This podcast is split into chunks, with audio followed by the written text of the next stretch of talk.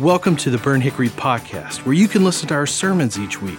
Our mission is to reach everyone around us with the hope of Christ. And our goal is that you'll find a place where you can learn, grow, live, and thrive in a faith family. Now let's get ready to dig into Scripture and see what God has for us today.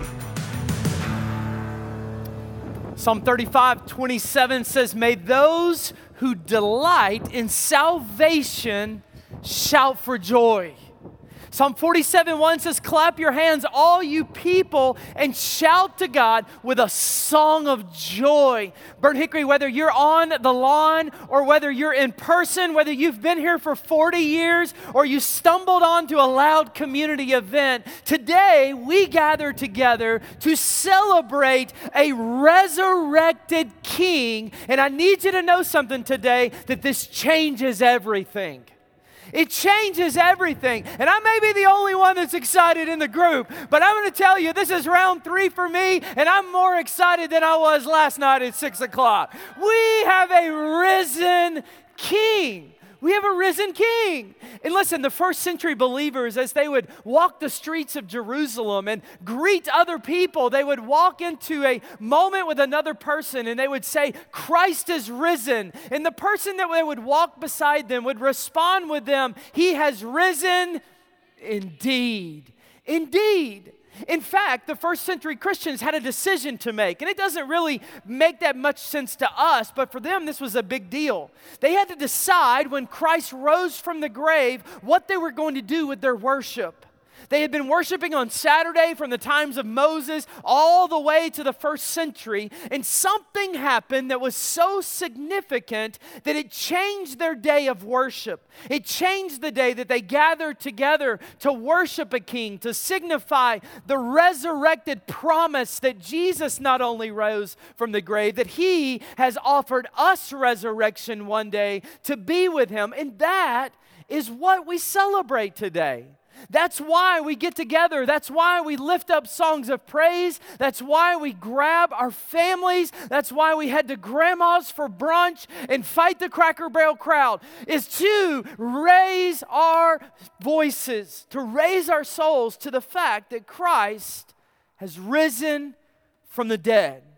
So here's what I'm going to do today, all right? I'm going to be very frank. I'm going to be very upfront because I know for some of you, church is a normal deal for you. For some of you, we welcome you back from Christmas. But here's what I want to do today. I want to do a couple of things because I know your, your Easter traditions are different, right? Some of your Easter traditions are to get so stressed out at home that everybody's fighting, and by the time you get to church in the color of clothing that you would never wear on any other day, you're just ready for a nap. But he, so I want to be really, really, really clear today that I want to do three things. I want to show you that Jesus loves you and how much he loves you. I want to, I want to unapologetically just say that you need to turn your life over to Jesus. And you need to trust Jesus. And you need to allow Him to step into your life. And for those of you that are believers today, here's what I want to do for you I want to bring you some peace. And I want to bring you some comfort. I can't think of another year that we have walked through and trudged through that we need joy in our life. We need comfort in our lives. And I can tell you this no meal after this service is going to bring it, no family getting together is going to last. But what we celebrate today is the only hope that we can have in life and is the resurrected King. It's the resurrected king. If you have a copy of scripture, I want you to go with me to First Corinthians, First Corinthians chapter 15. 1 Corinthians 15. And Paul shows us, the Apostle Paul, in this passage, he shows us exactly what and how we know that Christ rose from the grave. He shows us exactly what this does for us in our lives, and he shows us exactly what it is going to take for us to walk this out in our lives. So I just want to walk through this passage today as clearly and as simply as I can. I want us to see how Paul views the significance of what it is that we're celebrating today. 1 Corinthians 15, I'm going to read it over us. We're going to talk about it, and I'm going to give you a couple observations, and we're going to get to grandma's house. Here we go. Verse 1 says this Now, brothers and sisters, I want to remind you, Paul says, of the gospel I preached to you which you have received and on which you have taken your stand. By this gospel, you are saved. If you hold firmly to the word I preached to you, otherwise, you have believed in vain. You've believed in vain. Now, I want you to put your finger there because I want to talk about this just for a minute.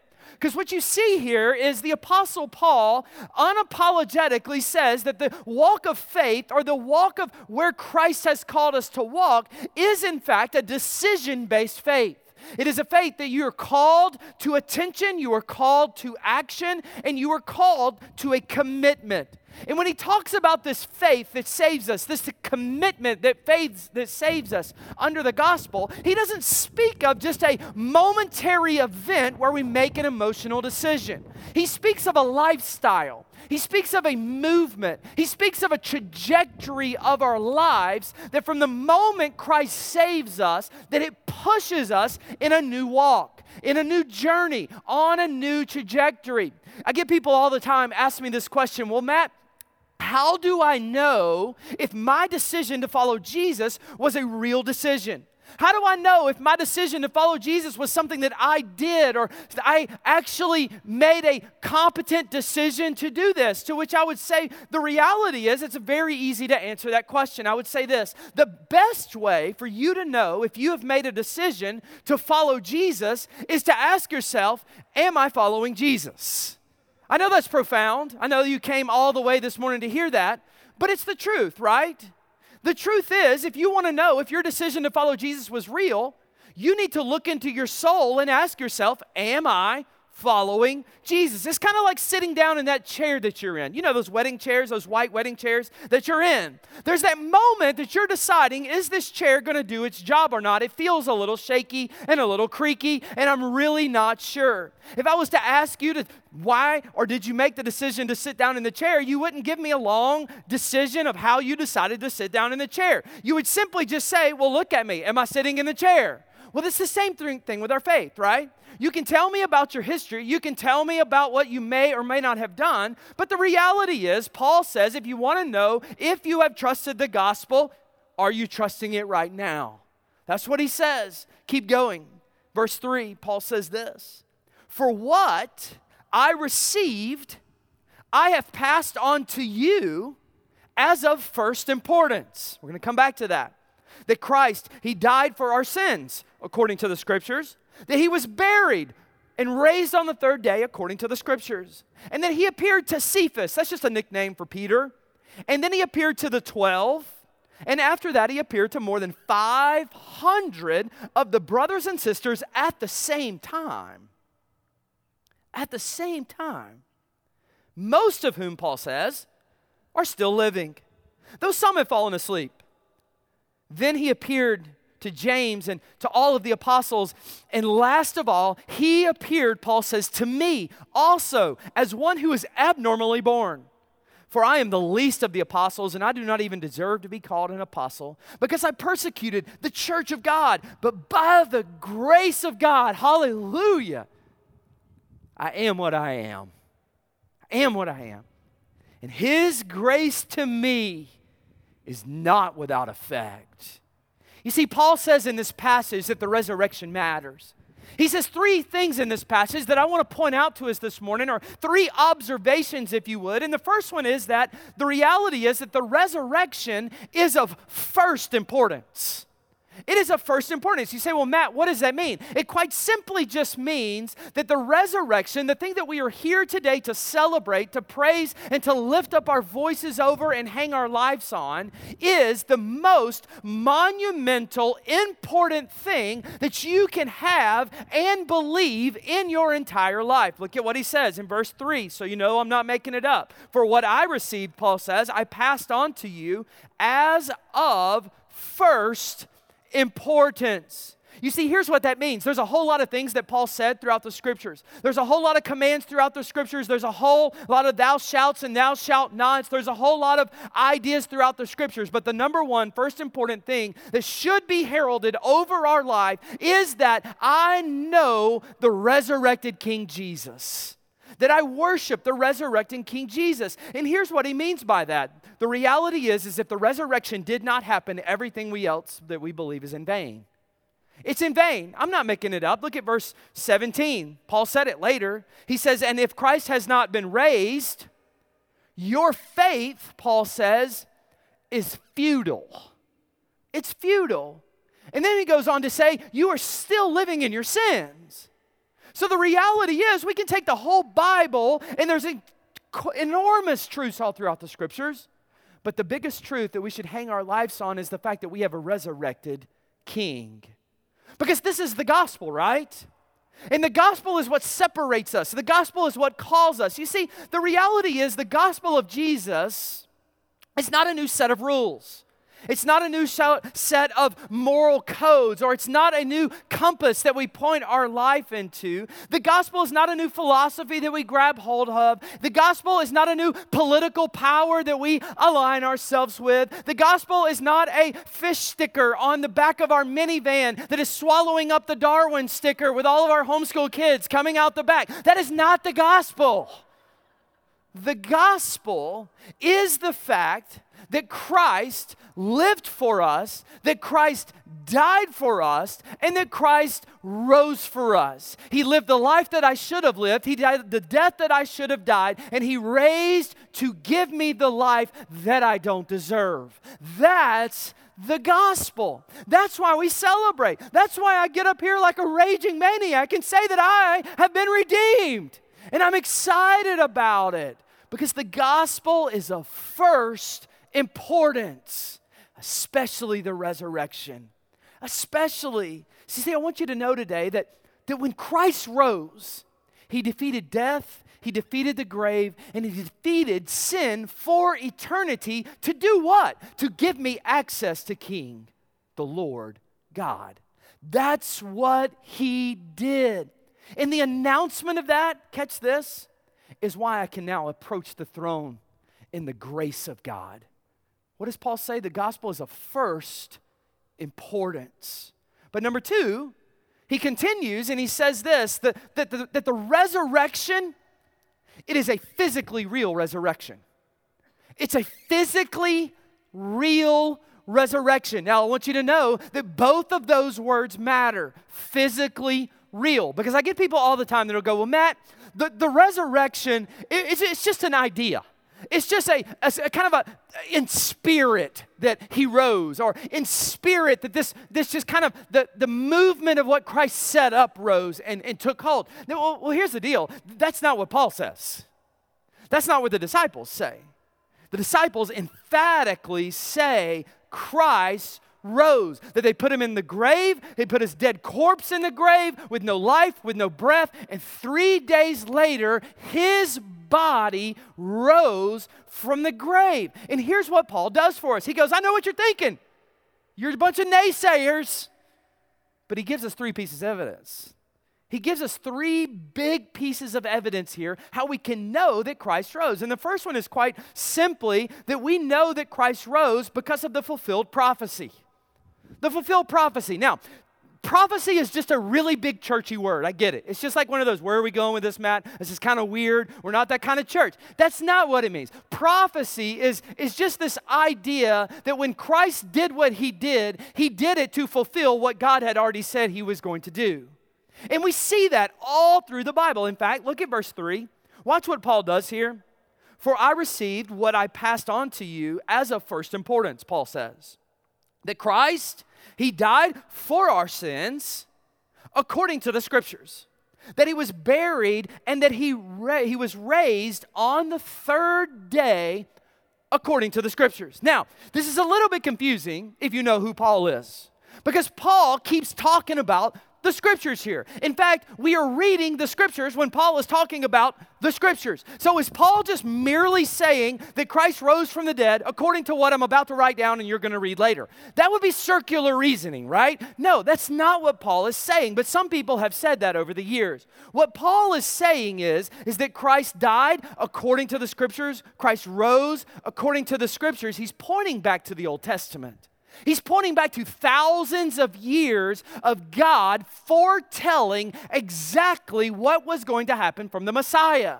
In fact, if you were looking at the disciples during this time, and, and if you were looking at how they would kind of pull out the big guns to really convince someone of what Christ did, they wouldn't throw out the fact that they walked with him and they were with him the whole time as their first primary defense. In fact, they would just look back at thousands of years of history and go, Look, God's been talking about this for years. He's been proclaiming this for years. He's been laying down the foundation for years, and it happened. It happened. That's exactly what Paul is saying here. They looked back and said, Look, God said exactly what was going to go down. Now, look, I'm not talking about some weird, like, like halfway prediction like Nostradamus, right? I mean, like some of his predictions, I don't know how big of a history fan you are, but like there's a man that's going to come from the east and cause some trouble predictions. I'm talking about like specifics. In fact, I'm talking about like how Jesus would die. Isaiah 53, hundreds of years later, that said that he would be pierced for our transgressions. I'm talking about that Jesus would be laid in a tomb of a rich man that, that, that wasn't his tomb, Isaiah 53, 11. I'm talking about Genesis 38 where it told us that Jesus would come from the tribe of Judah, or, or, Mac, or Micah 5 2, where it says that Jesus would in fact be born in Bethlehem. Or maybe Zechariah 9, where it says that Jesus would come riding into Jerusalem prior to his death on a colt that, that was unbroken. Or maybe you're talking about Zechariah 11, where it says that Jesus would be betrayed for a specific 30 pieces of silver. And listen, that's just six. That's just six of the specific conversations that we can hold on to that Christ fulfilled when he rose. And here's the amazing part of that there's 294 others in the Old Testament. 294. So, you know what that means? There's 300 times in the Old Testament prior to Jesus being born that told us exactly what he was going to do. I get people that go, Well, Matt, Jesus just got lucky in fulfilling those. Maybe, but do you realize the odds of that are so astronomical that a mathematician would tell you that the odds of Jesus fulfilling all of those prophecies are 1 to 10 with 165 zeros after it? 1 in 10 with 165 zeros after it. You say, man, I can't even imagine that number. Me neither. Me neither. But one guy tried, and, and here's what he said. You may have heard this before, but I thought it was a great way to kind of prove this point. He said that if you would, one mathematician said, if you were to take the state of Georgia, the state of South Carolina, and the state of North Carolina, and you were to fill them with silver dollars two feet high over the whole land, and if you were to mark on one of those silver dollars a red X, and if you were to take a blind man onto, onto Stone Mountain and launch him up into the atmosphere, and he were to fall to the ground, reach down and pick up one silver dollar, the odds of that happening is 1 times 10 to the 15th. To the 15th. Now we're talking Jesus on the 1 times 10 to the 165th. Well, I just got lucky.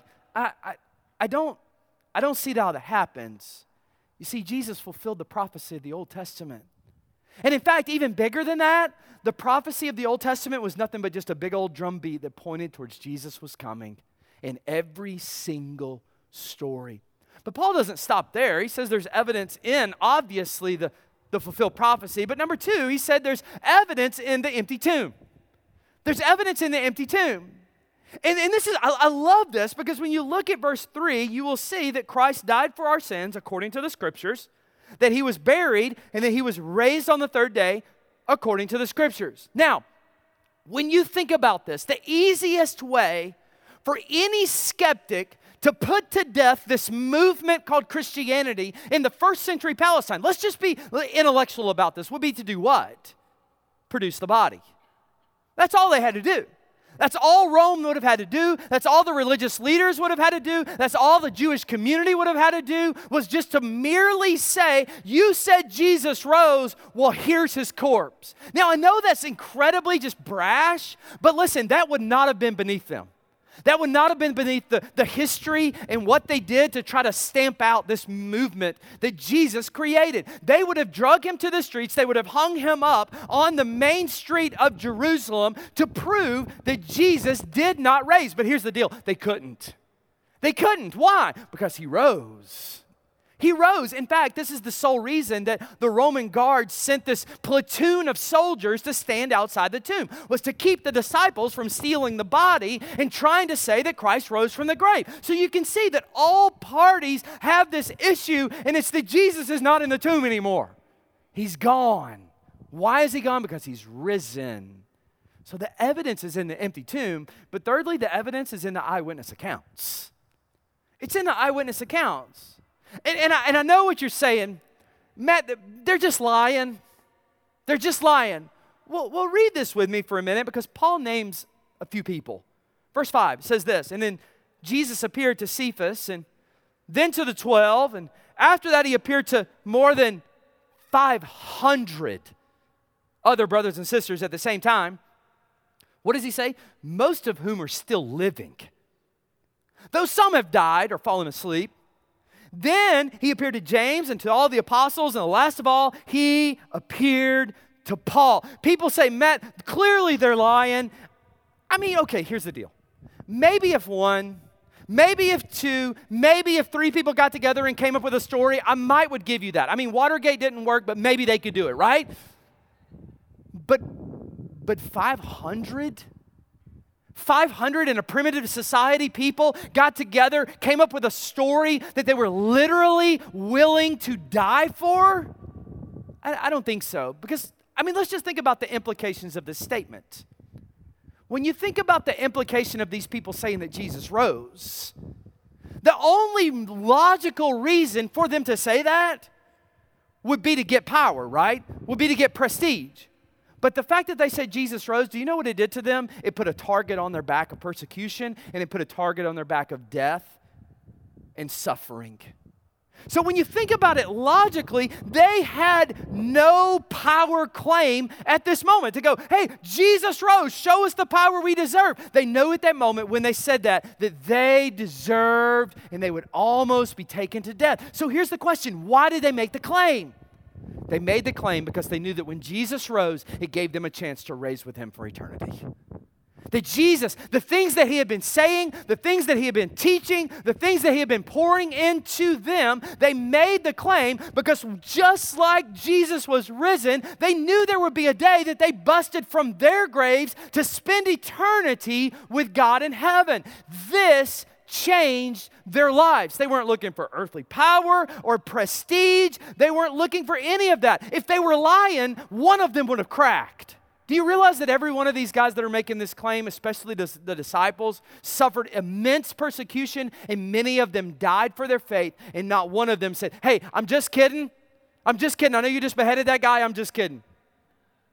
It didn't happen. Why? It changed their lives.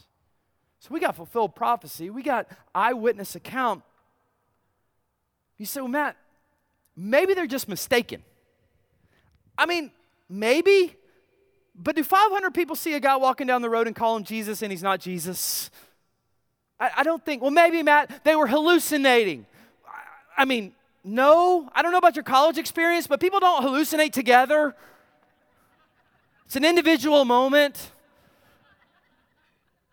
Well, Matt, maybe, maybe the first century church just added this on later on. Maybe these details weren't in the original. I mean, really? If you know anything about this book called First Corinthians, it was written in about 50 AD, maybe 50 to 55 AD which was about 15 years or less after Jesus died.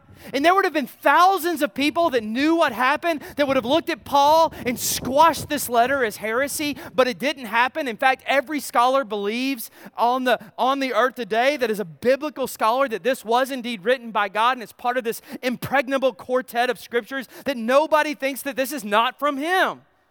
The church didn't add this. This is one of the earliest books that we have. So here's what I want you to see we're celebrating something today that happened. It happened. It's not something that we hope happened. It's not something that we're just like, well, maybe it happened. It's something that the evidence mounts on earthly sides as well as spiritual sides that what God said was going to happen happened. It's of first importance, number one. Number two, we're just seeing that the resurrection is a real physical resurrection. But here's what I want you to see number three the resurrection's for you. It's for you. You know, one of the downfalls of reading the Bible sometimes is that we read it through the lens of, well, I'm glad it happened to them. Well, I'm glad that that took place in that time.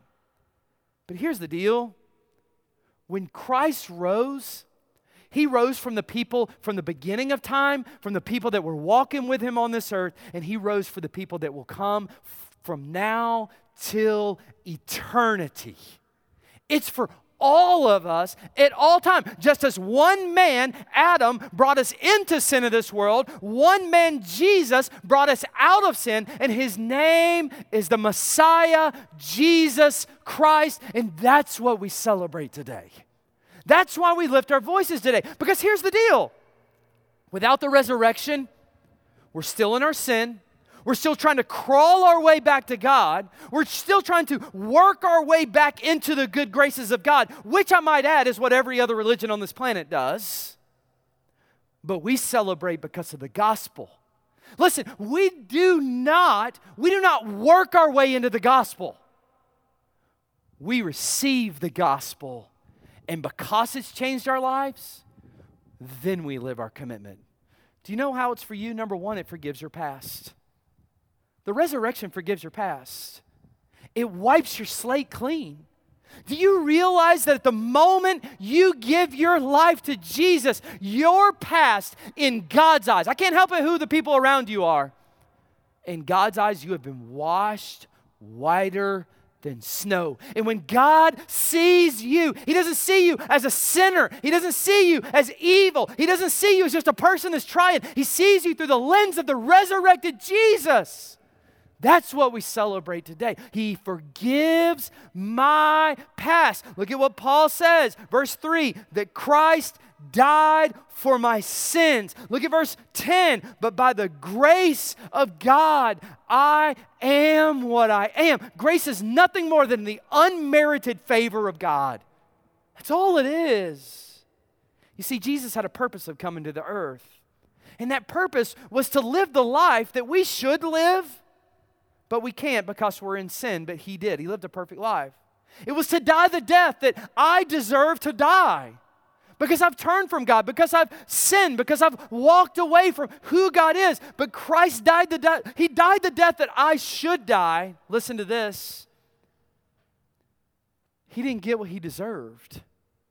Do you know that Christ deserved, you know what he deserved when he walked on this earth? Full honor, full praise. But he didn't get it because he took on the sin of the world. And now he's put the eternal consequence of sin behind us.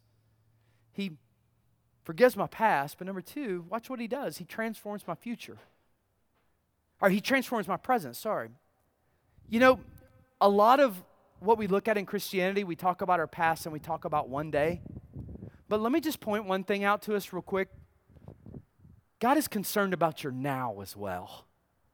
And do you realize there's nothing else that can transform your present like the gospel? There is nothing else that can do that. None of us can work our way into it. No relief agency can give it to us like Jesus. What did Paul say? Verse 9 For I am the least of the apostles, and I do not deserve to be called an apostle because I persecuted the church of God. Do you know what the gospel does for you and me? The resurrection does for you and me? It changes me now changes me. If it can change the murderous threat of Paul into becoming one of the foundations of the church, I'm pretty sure it can take care of whatever you did yesterday. Transforms me now. And here's the last thing it does it secures my future. The resurrection, it secures my future. It gives me a present hope, but also a tomorrow hope. You know, we just sang about it. We just praised on top of this but you know, there's going to be a day one day where we're not worried about half of the stuff that we're worried about today. That we're in the presence of the resurrected Jesus that says, I'm yours. Do you know why? He secures my future. And He's given us life, He's given us hope because Jesus laid sin to rest. He laid it to rest. But here's the question I just want you to see have you trusted Jesus? You see, we can talk about him all we want to, and we can believe there's a God all we want to, and we can work for him all we want to. We can come to as many Easter services as we want to. But the reality is, the resurrection does not begin to transform our lives until we surrender our hearts to Jesus. Until we merely call out to Jesus and say, Jesus, I know, I know that I'm a sinner. And I know I need you to save me, to come into my heart, to come into my life, and to give me hope. So here's my question today and I'm not talking playing church. I'm not talking swapping denominations. I'm not talking Protestant or evangelical or Catholic. I'm talking Jesus. Has there been a moment where Jesus has transformed you? Where He's forgiven you of your past, He's transformed your now, and He's secured your future? Because if there hasn't been, it can be right now. It can be right now. It's as simple as going, you know what? I believe that he did what he did. I do trust that Christ is who he said he was. And I want him to forgive me my sins and come into my life. Listen, if that's you today, and if your heart is in that moment, in that space, if you pray and ask Christ to come into your life, here's, here's one of the most incredible parts about who He is He will. He will. And if that's you today, we want to hear about it. We want to walk this journey with you. We want to know where you are, and we want to celebrate this with you because we know that Christianity is not a solo deal. It's a deal where we link arms with other people and we celebrate just like we're celebrating today. And we come around other people. So here's my challenge. In this next song, there's a next step slide that's going to pop onto the screens. After this song, there's going to be people at these three tents that are around us today. If today you want to give your life to the resurrected King, if you want somebody maybe just to help you answer some questions, or maybe you've just got some things going on right now that you want somebody to pray over you and lift you up in during these next couple of moments of worship, we want to give you the space to be able to do that because this is a first importance. That's what Paul says. Lord Jesus, today, we ask you, Lord, just to take these next couple of moments and settle our souls. God, we know that in a crowd this size, there are people who do not know you personally. They may have gone to church their whole life. They may have participated in religious events, but that's not what we're talking about today. We're talking about celebrating a resurrection today by giving our hearts to you, Jesus. God, may they find the freedom today to seek out one of these welcome tents, just to look on one of the faces of the people in that tent and say, hey, listen, I need Jesus. Lord, if there's others today that, that are hurting, that needs you to give them a freshness. Lord, I pray during these next couple of minutes, Lord, that they may be able to find peace in their souls. That only you, the Prince of Peace, can bring. Lord, we love you, we praise you, and we give you these next couple of moments that we worship you as the resurrected King. And it's in your name, Jesus. Amen. Let's stand and sing together today. Thanks for listening to this week's sermon. Were you inspired? Maybe you've got questions. Do you want to know more about Jesus? Then we'd love to hear from and connect with you. So take the next step with us by visiting burnthickory.com/next. Again, thanks for listening, and hey, stay tuned by subscribing and stay up to date by downloading the Burnt Hickory app.